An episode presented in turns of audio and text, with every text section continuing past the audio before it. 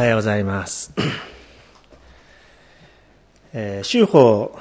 皆さんにお送りするときに、まあ、メールとか LINE で受け取れた方はあのもうご存知だと思いますけどもあの水曜日にですねあの38度近く発熱をあのしましてあの風邪のような症状は一切ないんですね喉が痛いとかあのお腹を下すとか頭が痛いとか、まあ、そういうものなくてただ熱だけ少し高く上がってですねまあ、翌日の木曜日にはあの平熱に落ちてる、えそういう状況でありました。まあ、これまでだったらね、まあそのまんま、あの、用心しながら日曜日を迎えるっていう、えー、ことで済むんだと思うんですけども、ちょっとこの状況の中で、それは難しいなって、何も調べないまま日曜日礼拝出るわけにはいかないなということで、まあ急遽発熱の外来に行って、血液検査とあの PCR 検査をしてもらってですね、まあ、あの、大丈夫だということで今日、あの、この場に立つことができました。先ほど美智子さんにね、読んでいただいて、パウロたちが御言葉を語るのを精霊に禁じられたってありましたけど、私もしかしたら今日ここで語ることを禁じられるかもしれない。どういうことなんだろうかって。まあそんなことをですね、あの、そうならないようになって思いながら、あの、祈って臨みました。でもこれからの先もね、私日曜日発熱、万が一パーンって発熱しちゃったら、あ、礼拝でできないんだなってことを改めてこう教えられてですね、日曜日、こう、まあ皆さんはもちろんそうですけども、健康を支えられて、こう集えるってこと守られて、こう礼拝が捧げられる。あ、これも本当に大きな、あの、恵みであり、また祈りに支えられていることなんだなということで教えられるような気がいたしました。ペンテコステっていうのはね、先ほど美智子長老の祈りの中にありましたけども、本当に弟子たちがイエス様の約束してくださった霊をいただいて、あの、閉じこもってたところから、恐れてね、いた弟子たちが不思議と力いっぱいに外に出てって、イエス・キリストこそメシアであるっていうことを、あの方が復活されて今も生きておられるのだっていうことを力強く語り出していった。まあ、それをこうペンテコステの礼拝の時に覚えるわけですね。本当に精霊が、神様の力が弟子たちの背中を本当にぐーっと力強く押し出していった。その出来事を覚える日です。だけど不思議と今日私たちに与えられている聖書の物語っていうのは、それこそその逆なわけですよね。えー、私たちに与えられているこの使徒原稿録16章の物語は、むしろ精霊が語ることを禁じたっていう物語が、このペンテコステの礼拝に与えられているのは、なんか初めてだなと思います。あの、ペンテコステにこの歌詞を読むというのは初めてのような気がいたしますけど、精霊が語ることを禁じた。だから精霊のまた逆の働きをこう示しているようにも思います。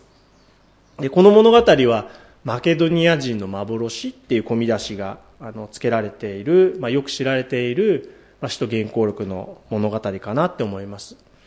えパウロたちが、まあ、宣教旅行をするわけで。3回大きな旅行をしたって言われてますけど、そのうちの第2回目の宣教旅行の時の場面ですよね。えー、そこで何があったかっていうと、まあ、6節には、パウロたちはアジア州、まあ、今でいうトルコの西側、そこで、まあ、御言葉を語ることを精霊から禁じられた。出てきます。で7節には、ミシア地方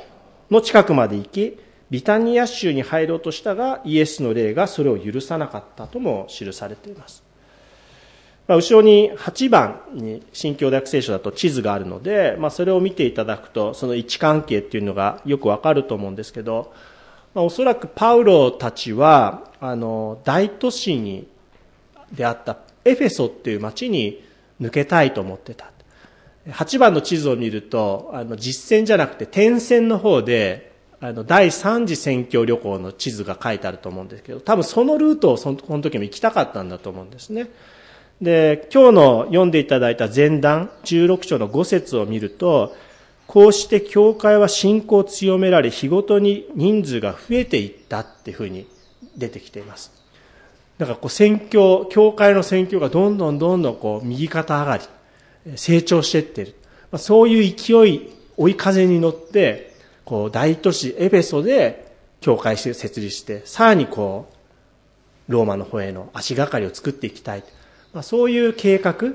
思惑、そういうものがあったんじゃないかというふうにも言われています。だから、地図で言えば、ぐぐっと左の方に行こうと。だけど、なぜか、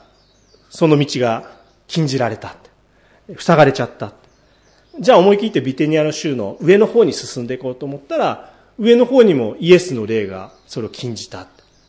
じゃあ、左も行けない、上も行けない。斜め左上の方の進んでいってトラスにたどり着いていった。小さな港町にたどり着いた、えー、そういうことだと思うんですね。進路変更を余儀なくされた。計画の変更を余儀なくされた。それも一度だけではなくて繰り返し。こっちもダメあっちもダメ。そうやって道が閉ざされていく中で残された道はここしかないそういう道進める道はもう今ここしかない。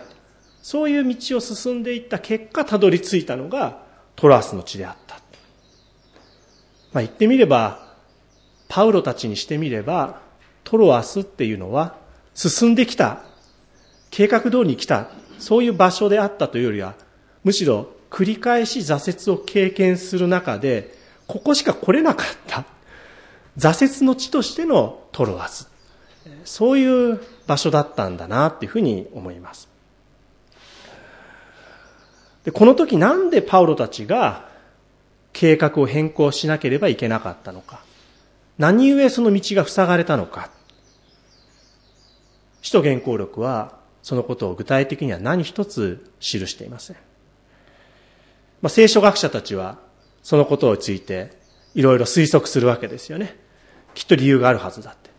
ね。精霊が禁じたって言ったって、イエスの霊が禁じたって言ったって、本当にイエス様のお化けが出てきてね、ダメですよって、通行止めですよって、やったわけじゃないわけですよ。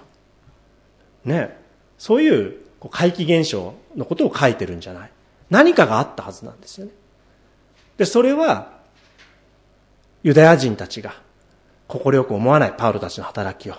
違法人伝道に対して非常に、こう、理解できない、そういう保守的なユダヤ教の人たちが、パウロたちを迫害した。ああ、こっちに行ったらちょっと命の危険があるから、あっちの道は避けとこうって。そういうことがあったんじゃないか。それはやっぱ現実的に考えられることだと思います。また、パウロの抱えてた持病がどうも悪化して、そっちにちょっと進めない、しばらく滞在しなければいけない。そういう病気によって計画を変えざるを得なくなった。えー、そういうことなんじゃないかと。もういろんなこう説明がなされるんですね。仲介書なんか読むと。だけど、はっきりしたことはわからない。きっと、計画変更せざるを得ない何らかの事情があったんだと思います。だけど、この使徒原稿録を後に記した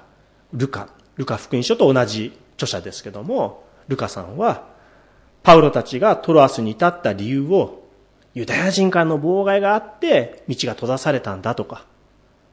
パウロ先生が病気になっちゃったために進路変更を余儀なくされたんですよっていうふうに書かなかったわけですね。ただそれは精霊から禁じられたんだ。それはイエスの霊がそれを許さなかったんだ。そういうふうに書いた。そう受け止めたっていうことなんですよね。つまり、この使徒原稿録を書いたルカは、パウロたちのトラスの至った経緯、到着っていうのは、パウロたちの挫折の結果、仕方なくそこにたどり着いたんだってことではなくて、健康を損なったりとか、妨害があった結果ではなくて、神の導きだったんだ。トラスに至ったのは、精霊の導きだったのだ。神の計画だったのだ。そういう受け止めの中で、この使徒原稿録を記したんだというふうに思います。そしてパウロたちにとっては、思い通りには進まなかった旅。自分たちの思い描いた計画通りの旅ではなかったけども、そのたどり着いたトロアスから自分たちが思い描きもしなかったマケドニアに渡っていく。それこそ地中海を越えてヨーロッパ世界に福音を伝えていく。まあ、そういう始まりの点になったっていうことなんですよね。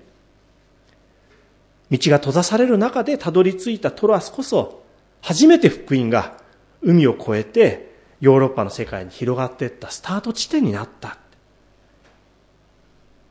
らここには挫折の地とも言えるトロアスで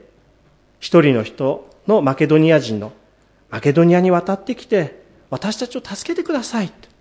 そういうこう幻の声との出会いを通してパウロたちに一つの確信が与えられた。そういう様子が書かれているんだなって思います。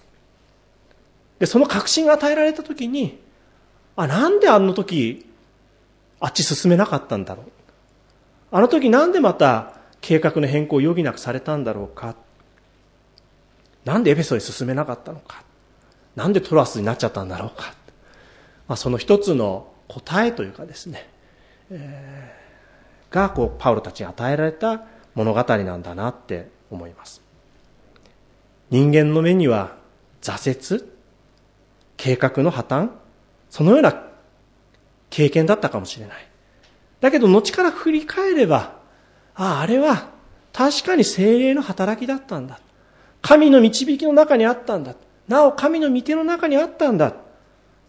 そのことをこの使徒原稿録を記したルカは、私たちに告げてるんではないかなというふうに思いますだ。神様の導きっていうのは分かりづらいんだよね。はい、こっちですよとか、ツアーガイドさんみたいにね、なんかこう旗持って、こっちですよってやってくれればいいんだけど、まあそうやってみあ、こっちが道かって分かる時もあるんだけどね。だけど、よく分かんないなどっちが道なんだ何が正しいんだって。本当にこう分からない中で右往左往しながら、ああ、でも振り返ってみると、ああ、これが神様が私たちに与えてくださった道だったんだなって。振り返って神様の道が分かるってことのがなんと多いことかなって思いますでその地点にいる時は一体何なのかしら？これに何の意味があるのかしら？なぜかしらそんな戸惑いであったりため息だったりそういうものが繰り返し繰り返し出てくる。だけど不思議とそこに道がつけられてたのだ。確信に至る時があるのだ。そのことをこの物語はね、私たちに教えてくれてるんじゃないかなと思うんです。神様は時に巧妙に私たちの進むべき道を断つという形で、神様が導かれようとしている道に私たちを導くっていうことがあるっていうことだと思います。まあ、今、ペンテコステ礼拝を祝うこの私たちですね。それこそ、精霊が下って力強く神の言葉を語り出したあの弟子たちのように、さあ私たちも力強く語っていきましょう。なんかそういう機運にならない、このコロナ禍。むしろ多くの人に来てもらってはちょっと困ると。人数を制限しなきゃいけない。まあ、そういう時代の中に置かれている。何か計画してきていることだったり、これまでしてきたこと、そういう道がある分では閉ざされているような、閉ざされてきているような、まあ、そういうことを経験していますまたこれから先もまだ思い通り計画を立てたりねすることのできない状況が続いてるかなと思います、まあ、そういう中で本当にコロナによって、まあ、多くの人が今命を落としまた悲しみに暮れる現実がある中で私も本当に熱1日出るだけでなんかちょっとやっぱドキドキする。ね全然風邪の症状もないけどでも報道なんかで3日目ぐらいに急変してとかね、なんかこれ急変したらどうするんだろうとか、そんなことを一人隔離されながら、ポツンと上の部屋で考えてたり、まあ、そういうこと多分皆さんもね、あの、経験されることあるんじゃないかなって。そういうこうストレスフルな状況であったり、まあ、全然今までとやっぱり違う状況の中にあるんだなってことを思います。まあ、そういうことを、まあ、一言で簡単にこれも神様の計画なんだとか、言ってしまうのはちょっと難しいと思うし私たち今ただ中にいるわけなのでよくわからない、えだから注意する必要あると思うんですねだけどそれでもなんで予定通りに進めないんだろうか？計画通りに進めないんだろうか？私たちにとっての失敗であったりとか挫折であったりとか道が閉ざされてしまうっていうこと。だけどそういう中にも確かに神の導きはあるんだ。それでもなお神の導きは私たちあり続けてるんだ。そのことを物語るこのパウロの経験っていうものは私たちを慰めそして励ます一つの物語ではないかなというふうに思います。きっとここから始まる。まだわからない。どうなっていくんだろうって。まだわからない。確信になかなか至れない。ただ中に私たちは今いるかもしれない。だけどももうすでに神様のなさろうとしている新しい出来事があるに違いない。いやきっとあるのだ。ここから開かれていく教会の宣教というものがあるのだ。そのことをこのペンテコステの時に私たちは信じ、また待ちたいと思います。ペンテコステっていうのは祈り待つ群れに精霊が送られたわけですよね。私たちはまたちょっと戻って今、待たなきゃいけない時に立たされてるんだと思うんです。もう一回ここから新しく神様がなされようとする見業、それを受け止めるためにも、待ち、祈り、御言葉に養われていく。そういう時を今過ごしているんではないかなというふうに思います。でそんなことをこう思い巡らしながらですね、えー、1週間過ごしておりましたけどもちょうどその時に一人の友人の牧師から、えー、とメールが届いたんですね、えー、香港と非常につながりの深い、えー、他の教団の牧師同世代の牧師なんですけども中国語のサイトなんだけどもウィリアム先生がエジンバラで始められている働きについてのレポートが香港のそのクリスチャンキリスト教の新聞に載ってるっていうふうに教えてくださったんですね。私中国語全くできないわけですけどでも今便利ですよね。本当にペンテコステ。あのグ翻訳サイトを使うと 言葉の意味がわかるわけです。細かいところはわからないですけどでも大体の意味は広東語で書かれているそのウェブサイトの記事が分かりました。えー、ウィリアム先生が5月の、この私たちも祈りの課題で覚えてますし、えー、今日司法にも載せていますけども、5月の初めにエジンバラで、香港からそれこそ移民移ってきた人たちのためにですね、礼拝を開始したっていう出来事のニュースでした。まあ、向こうもまだ当然コロナの制約を受けてるわけで、いろんな歌を歌っちゃいけないとか、なんかいろんな制約あるそうですけども、50人ぐらいの人が久しぶりに対面礼拝の中で相集った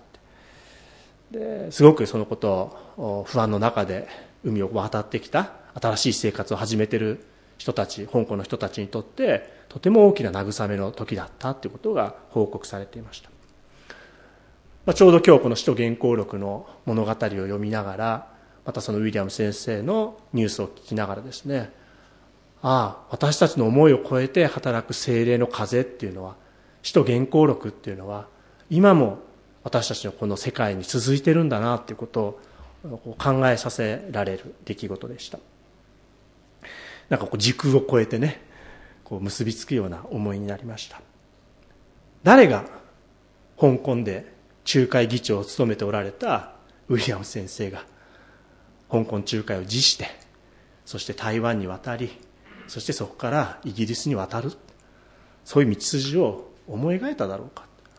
台湾に渡った時も本当は台湾で香港の人たちの教会を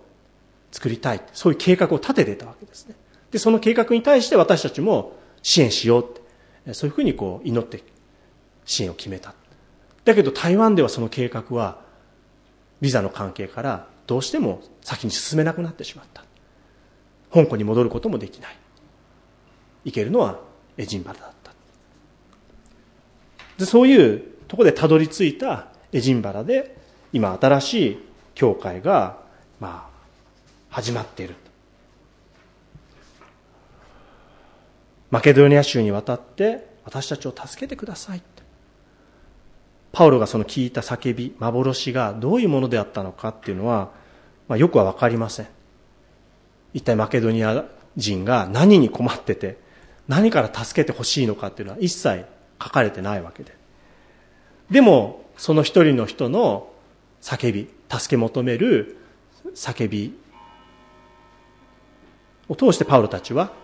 マケドニア人に福音を告げ知らせるために神が私たちを招いてるんだと確信したっていうふうに言うわけです。今、ウィリアム先生がどのように思われているのか、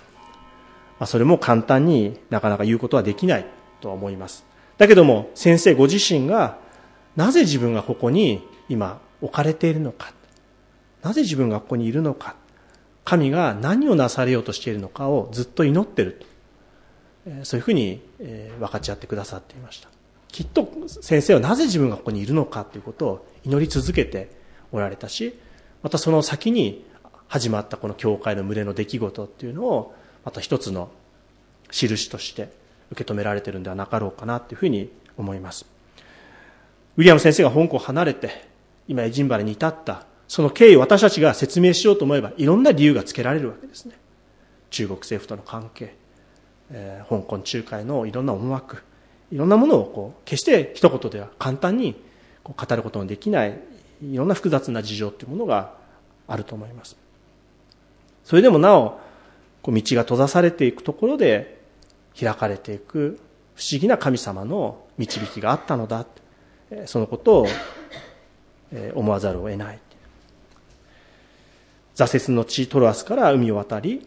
そして今日朗読された11節の後の物語ですね。フィリピでのディディアとの出会いが洗礼を受けまたそこがフィリピンの教会になっていく。その後も激しい迫害があり、えー、投獄されたりしながらでもテサロニケにそしてコリントに教会がマケドニア州に作られていく。まあそういうこう首都原稿力が続いていくわけですね。精霊が激しく弟子たちに下ったあのペンテコステの日から始まった教会の歩みっていうものは人間の計画それが破綻したり挫折したりいろんなものをこう経験しながらだけど本当に風が自由に吹くように精霊の風が弟子たちを本当に時には背中を押し時には行く手に立ちはだかりいろんなことを通してこう道を示しながら教会の選挙が進んでいった。その宣教の先に私たちの教会も立て上げられまた私たちの教会もこの60年振り返ったって計画通りに60年進んできたことってそんなにないわけですよね。これしてみよう。でもダメになってしまった。うまくいったこといかなかったこと。力強く外に出かけていったこと。うまく進めなくなってしまったこと。いろんなことを繰り返しながら紆余曲折しながら。でもそこに神様の確かにこの教会を導いてくださった。神様がこの教会を建ててくださり続けているその確信を私たちはいただきながらいやそれをいただけなければ教会っていうのは選挙を続けることはできないなというふうに思います。人間の計画人間のこう思いそれで教会が続いてるんじゃなくてそういうものをはるかに超えた神の導きの中にある。私たちはそれをいつも大事に聞き取りながら進んでいきたいなというふうに思います。そしてパウロたちがこの自分たちの宣教の使命あマケドニアに渡って御言葉を語るってことが自分たちに今委ねられているミッションなんだ。そういうふうなこう確信に至った出来事っていうのがこの一人の人の助けを求める叫びとの出会いだったっていうことは最後に大事なこととして覚えておきたいなって思うんですね。しかも夜って書いてあるのもなんかこう意味深いなと思います。挫折の地のトロアスの夜。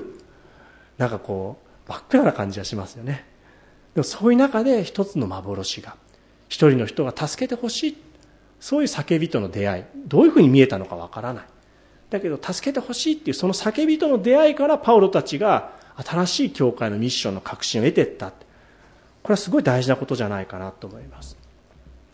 今私たちは教会に本当に多くの人にみんな来てみんな来てどどなたもどうぞってこれまでのように呼びかけることはできない。むしろその中で私たちは出会っている一人一人の声に本当に大事にしていく。そこに出会っていくっていうことがこれからの教会の宣教の中でとても大事なことになるってことだと思いますもちろんこれまでもそれは大事なこととして私たちは取り組んできたわけですけどこれまで以上に一人の人の助けてほしい助けてほしいその声にこう応答していく。そこに教会の宣教の確信が与えられてくる。これとても意義深い出来事じゃないかなというふうに思うんですね。でパウロが見たその幻一人の人との幻の出会いが私たちに確信を至らせるっていうこの聖書の書き方面白いなと思うんですね。私たちになる。一人の人との出会いが私たちの宣教会の働きになるっていうことなんだなと思います。今このコロナの中にあって本当にいろんな具体的な生活のことであったりとか自死の問題であったり助けてってなかなか言いづらいこの社会の中で本当にこうその声を上げられない、えー、シングルマザーであったりそうかもしれないいろんなことで子育ての中でもそうです。介護の中でもそう本当に助けてってそう言えない、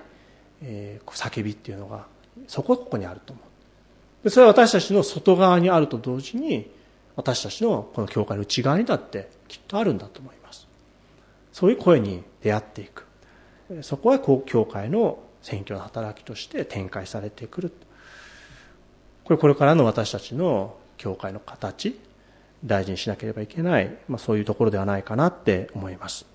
私たちを助けてくださいって。それは私たちの今暮らしているこの地域の中に。また私たちのこの群れの中にあるんだと思います。そしてその小さな助けを求める一人の人との出会いっていうものが神様が私たちをこのために召してるんだって。そういう確信に至っていく、えー、そのことをこう大事にしていきたいなというふうに思います。この先まだまだどうなっていくのか、明確な道筋が見えない。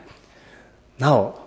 こっちがダメでなんとなくこっち側に歩き始めてる。またもしかしたらそっちもまたダメよって言われてしまうかもしれない。行き詰まりの連続かもしれない。だけど私たちはその先に神様が開いてくださる。開かれる道があるということ。それを信じて今日も御言葉に引きまた一歩一歩歩みを進めていきたいと思います。その先に思いもよらなかった神道が備えられていると思うしそれこそ私たちの後ろに神の国を目指す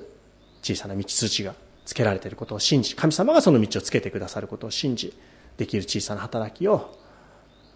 精一杯出していきたい。そのように思います。お祈りしましょう。主なる神様今日このようにして共に御言葉に聞くことができてありがとうございます精霊が自由に私たちに吹き私たちを用いあなたの計画を成し遂げてくださることを信じ私たちは右往左往し悩み戸惑うものでありますけども神の導きがあることを信じて健やかに歩んでいくことができますように私たちが心を高く上げて、あなたに従うことができますように導いてください。主イエスキリストの皆によって祈ります。アーメン。